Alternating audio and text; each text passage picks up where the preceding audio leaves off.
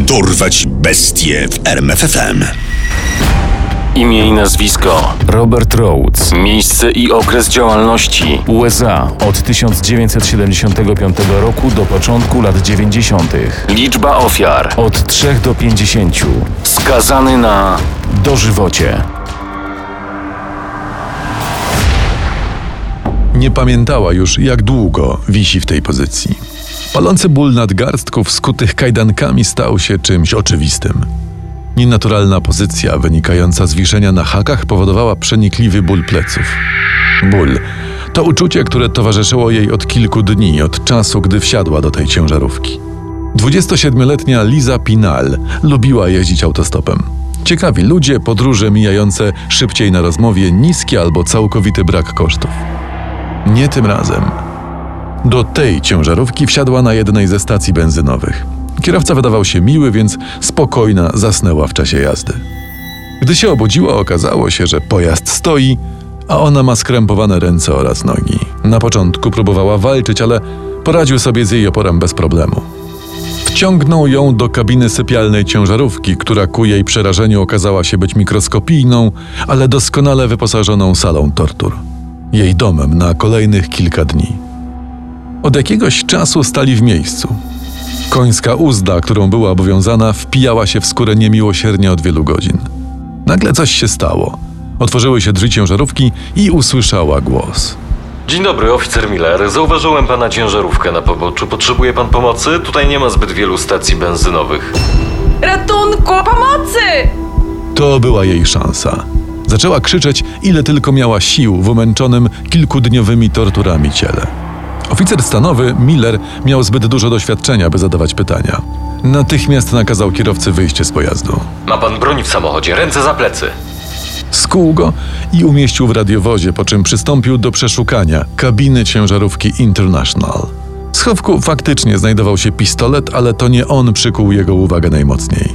Za kotarą znajdowała się część sypialna, w której pośród licznych wyszukanych narzędzi tortur wisiała uwiązana na hakach młoda naga kobieta. Miała obcięte włosy i wydepilowane strefy intymne. Jej ciało nosiło wiele znamion cierpienia, jakie zadawano jej przez ostatnie dni. Miller delikatnie oswobodził dziewczynę i wezwał posiłki. Kilka godzin później na posterunku w Casa Grande Lisa Pinal złożyła obszerne zeznanie o koszmarze, którego doświadczyła.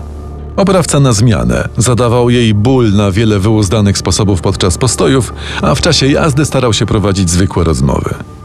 Był nim 44-letni Robert Rose z Houston. Policjanci przejrzeli walizkę znalezioną w ciężarówce. Szczypce, bicze, pejcze, wibratory, skala zaopatrzenia i rozmiarów sprzętów zaskoczyła ludzi, którzy wiele już w swoim życiu widzieli. Takie wyposażenie świadczyło o tym, że nie mają do czynienia z amatorem, ale raczej z seryjnym gwałcicielem i sadystą.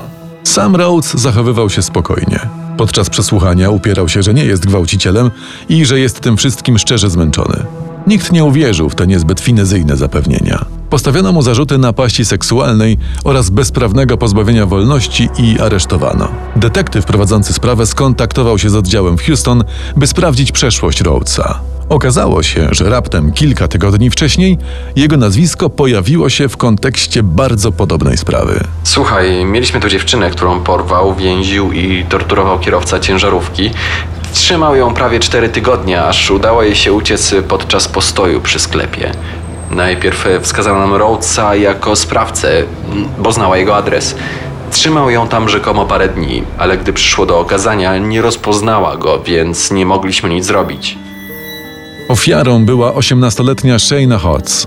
Z akt wynikało, że sprawca ściął jej włosy, wydepilował strefy intymne i znęcał się na różne sposoby z użyciem wielu sadystycznych akcesoriów.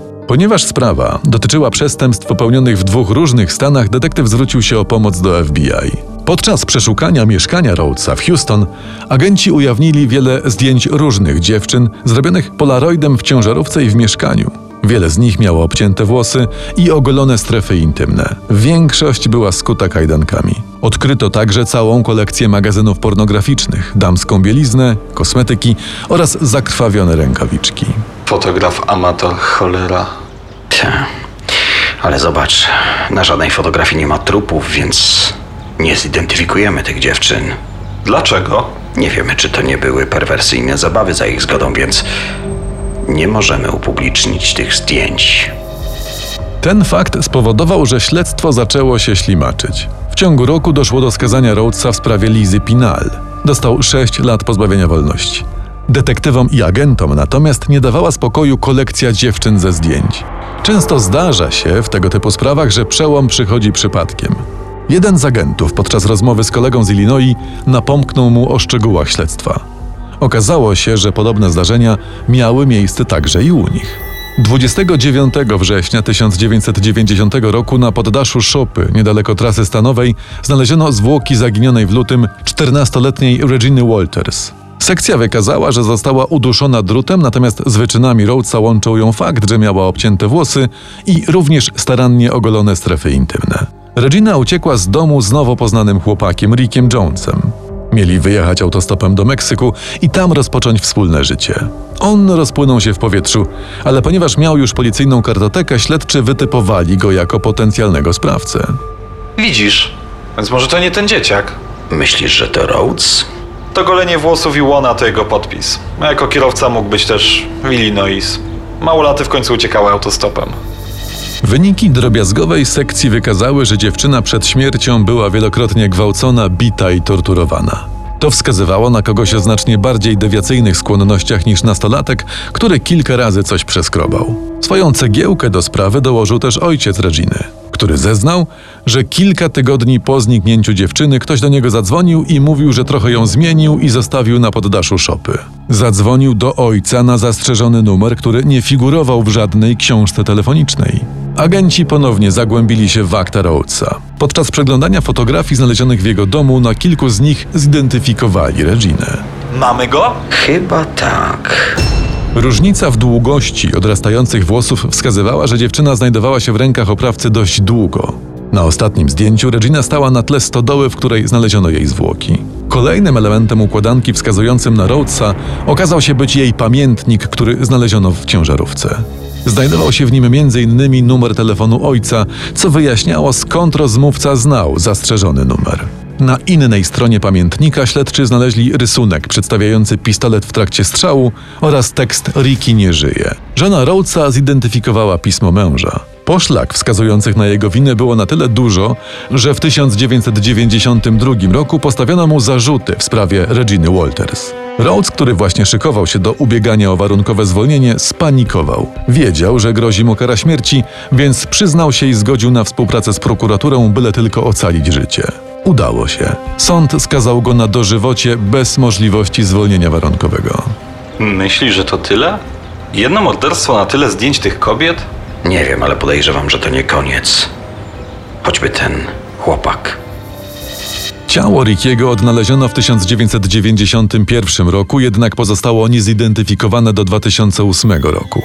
Nie tak długo, ale aż 13 lat trwała identyfikacja zwłok Patricia Walsh, która zaginęła w 1990 roku.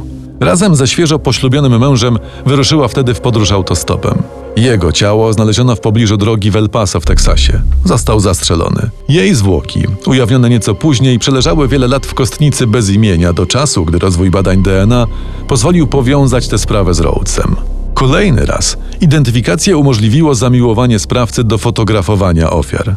Jak się okazało, gwałcił ją i torturował przez około tydzień, a potem zastrzelił. Sprawa dwóch kolejnych zabójstw znowu postawiła Rhodesa przed widmem kary śmierci. Tym razem to niechęć rodzin do uczestnictwa w procesie i przeżywania traumy na nowo spowodowała, że finalnie został skazany na dwa kolejne dożywocia. Wróćmy do samego sprawcy. Rhodes pochodził z ułożonej, dobrej rodziny. Ojciec był wojskowym i przez pierwsze lata jego życia stacjonował w Niemczech. Do czasu jego powrotu do Stanów chłopak rozwijał się prawidłowo, nie miał problemów w szkole ani z rówieśnikami. Jego życie zmieniło się, gdy w wieku 13 lat wkroczył w niesurowy i kochający dyscyplinę tata. Kochający dzieci w sposób, którego prawo nie toleruje. W 1962 roku Ben Rhodes został skazany w zawieszeniu za molestowanie 12-letniej siostrzenicy. Rok później przyłapano go na napaści seksualnej na 12-letniego chłopca. Nie udało się go skazać, gdyż niedługo potem popełnił samobójstwo. Robert Rhodes tylko raz w swoich zeznaniach wspomniał o tym, że był molestowany przez ojca. Jednak jego dalsze życie pokazało, jak wielki wpływ postać Bena wywarła na niego. Zaczęły się problemy w szkole i kłopoty z prawem. Wzorzec, jaki ustanowił ojciec, spowodował, że i on poszedł do wojska, ale szybko niesławna fama tatusia go dogoniła. Prześladowany przez towarzyszy, został wydalony ze służby za udział w napaści. Potem próbował dostać się do policji, ale dyscyplinarne zwolnienie z Marines wykluczyło go z procesu rekrutacji. Imał się różnych zajęć i miał drobne konflikty z prawem, aż w końcu został kierowcą ciężarówki, w której ból, cierpienie i śmierć znalazło wiele kobiet. Jego swoistym autografem zbrodni było upodabnianie ofiar do dzieci poprzez obcinanie włosów i golenie stref intymnych. Zobacz, ile dziewczyn zginęło w tamtych latach na jego trasach. Tak. Jeszcze długo będziemy oglądać ten perwersyjny album z fotkami. Robert Rose po dziś dzień odsiaduje wyrok dożywocia w Illinois. FBI w ramach programu Highway Serial Killers w oparciu o dokumenty przewozowe i odnalezione na jego trasach zwłoki podejrzewa go o bycie sprawcą nawet 50 morderstw, których dotychczas mu nie udowodniono. Poznaj sekrety największych zbrodniarzy świata. Dorwać bestie w RMFFM.